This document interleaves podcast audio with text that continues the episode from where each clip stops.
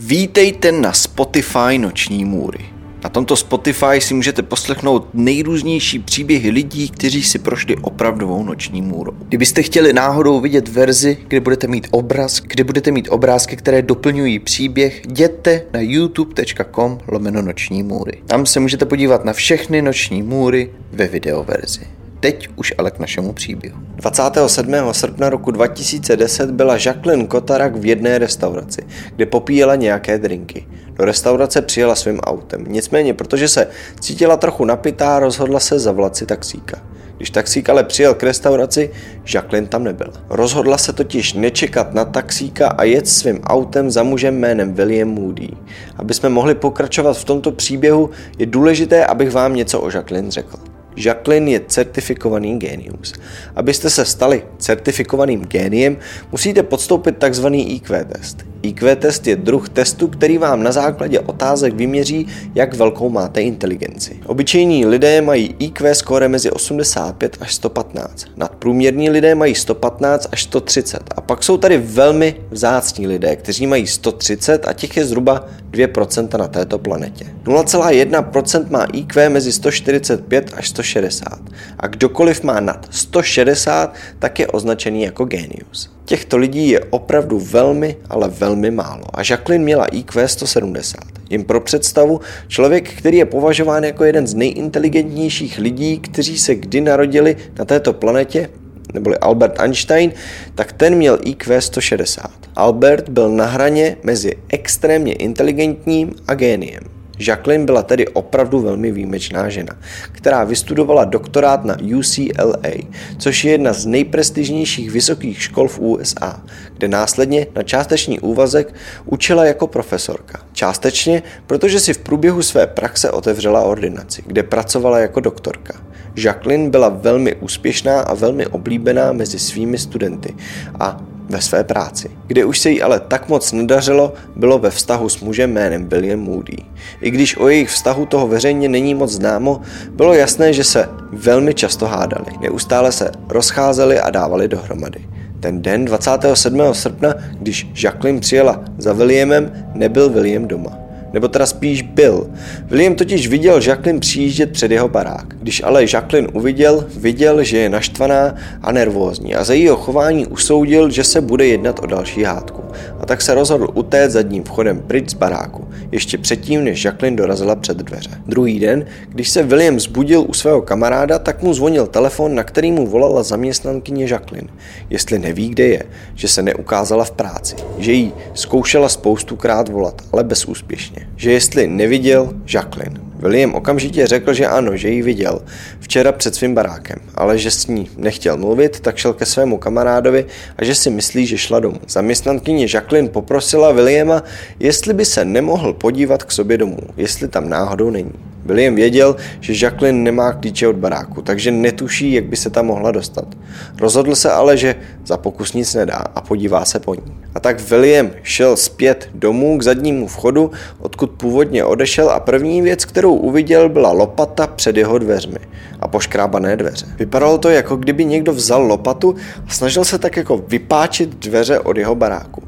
William tedy otevřel dveře a čekal, že někde Jacqueline uvidí. Opatrně procházel domem, podíval se všude po celém baráku, který byl v naprosto stejném stavu, v jakým ho nechal. Nikde nebyla ani noha. Pak si najednou všiml Jacqueline auta před domem a tak si povzdychnul a šel k němu. Teď už byl přesvědčený o tom, že určitě musela usnout v autě, kde na něj čeká. A tak šel k autu a připravoval se na nevyhnutelnou hádku. Podíval se tak do auta, kde viděl telefon, peněženku a kabelku. Nicméně po Jacqueline ani stopy. William byl z tohohle velmi zmatený. Koukal se tak jako všude kolem a rozhodl se tedy pro jistotu ještě jít kolem baráku, který nakonec úplně kompletně obešel. Krom toho, že obešel barák, ještě pro jistotu prohledal celý svůj dům.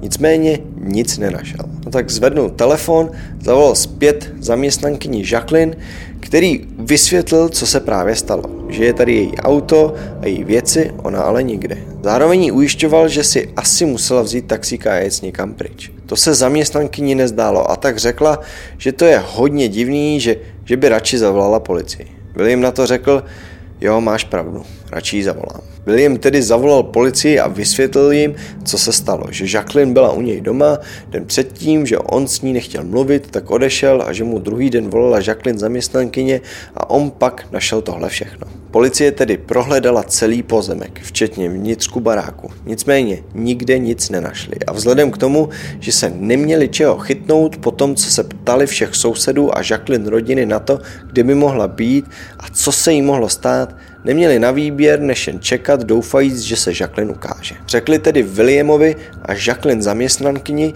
že se nedá nic dělat. William ten den, večer, tedy 24 hodin po Jacqueline zmizení, měl naplánovanou cestu do jiného státu. Policie mu dovolila odcestovat, protože nebyl nějak podezřelý ze zmizení Jacqueline.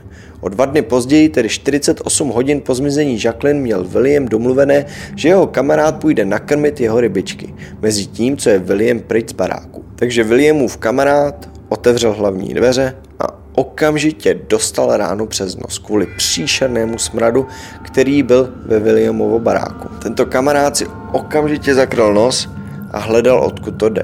Instinktivně šel okamžitě k lednici, jestli tam není něco, co nehníje. Nic ale nenašel. Pak šel ke koši, jestli tam něco nesmrdí. Taky nic. A tak prošel barákem a hledal tenhle nechutný smrad. Ve chvíli ale, když prošel kolem krbu, byl ten smrad nejintenzivnější. A tak se podíval do krbu a řekl si, odtud to jde. Pomaličku se přibližoval ke krbu a všiml si, že to nejde z ohniště, ale z komínu. A tak si kleknul na kolena a nahnul se a podíval se nahoru. A zhruba půl metru nad ohništěm viděl lidské nohy. Byly to Jacqueline nohy. Jacqueline tu noc, kdy přijela k Williamovi, si nevšimla, že William odešel a tak přišla k hlavnímu vchodu, kde klepala na dveře. Nikdo ji ale neotvíral. A tak šla kolem Williama baráku, kde koukala všude kolem, jak by se mohla dostat dovnitř. Nikde nic ale nenašla. U zadního vchodu jí napadlo, že by mohla vyzkoušet vypáčit dveře lopatou. Po několika minutách zkoušení se dopáčit dovnitř byla ale neúspěšná. Přemýšlela tedy dál, jak se dostat dovnitř. Najednou si všimla žebříku, který vedl na střechu. Po žebříku tedy vyšplhala na střechu Williama baráku, kde šla ke komínu. Sundala kryt, který blokoval komín od toho, aby do něj něco nespadlo. Jacqueline následně vlezla dovnitř a nohama dolů se začala spouštět do komínu. Není jasno, jestli spadla do toho komínu nebo jestli zvládla se posouvat dolů, tak či onak se v něm zasekla. Tento komín byl totiž široký nahoře a pak se jako takový trichtýř zúžoval na samé dno. Ve chvíli, kdy si uvědomila, že je zaseklá, začala její nejhorší noční můra. Jacqueline začala z plných plic křičet. To ale způsobilo, že se jí dostal vzduch z plic, tím pádem se jí zmenšil hrudník, ona kvůli tomu o malý kousek sjela dolů a komín ještě víc tlačil na plíce. Takhle tam Jacqueline křičela, aniž by si uvědomovala, že čím víc křičí, tím víc jí to mačká plíce. Po několika nekonečných a šíleně klaustrofobických hodinách jsou Jacqueline plíce tak moc zmáčknuté, že nemá dost vzduchu na to, aby mohla ještě křičet. Je ve fázi, kdy se jí příšerně špatně dýchá. Do toho je jediná naděje v podobě toho, že by ji někdo mohl slyšet pryč. A aby věci byly ještě horší, Jacqueline slyší, jak se William prochází po baráku a hledá jí. Stejně taky policie. Bitva totiž prokázala, že Jacqueline zemřela zhruba po 40 hodinách od chvíle, co se zasekla v komínu. Následně sousedi tvrdili, že slyšeli, jak někdo řve to ráno, kdy Williamovi volala zaměstnankyně Jacqueline.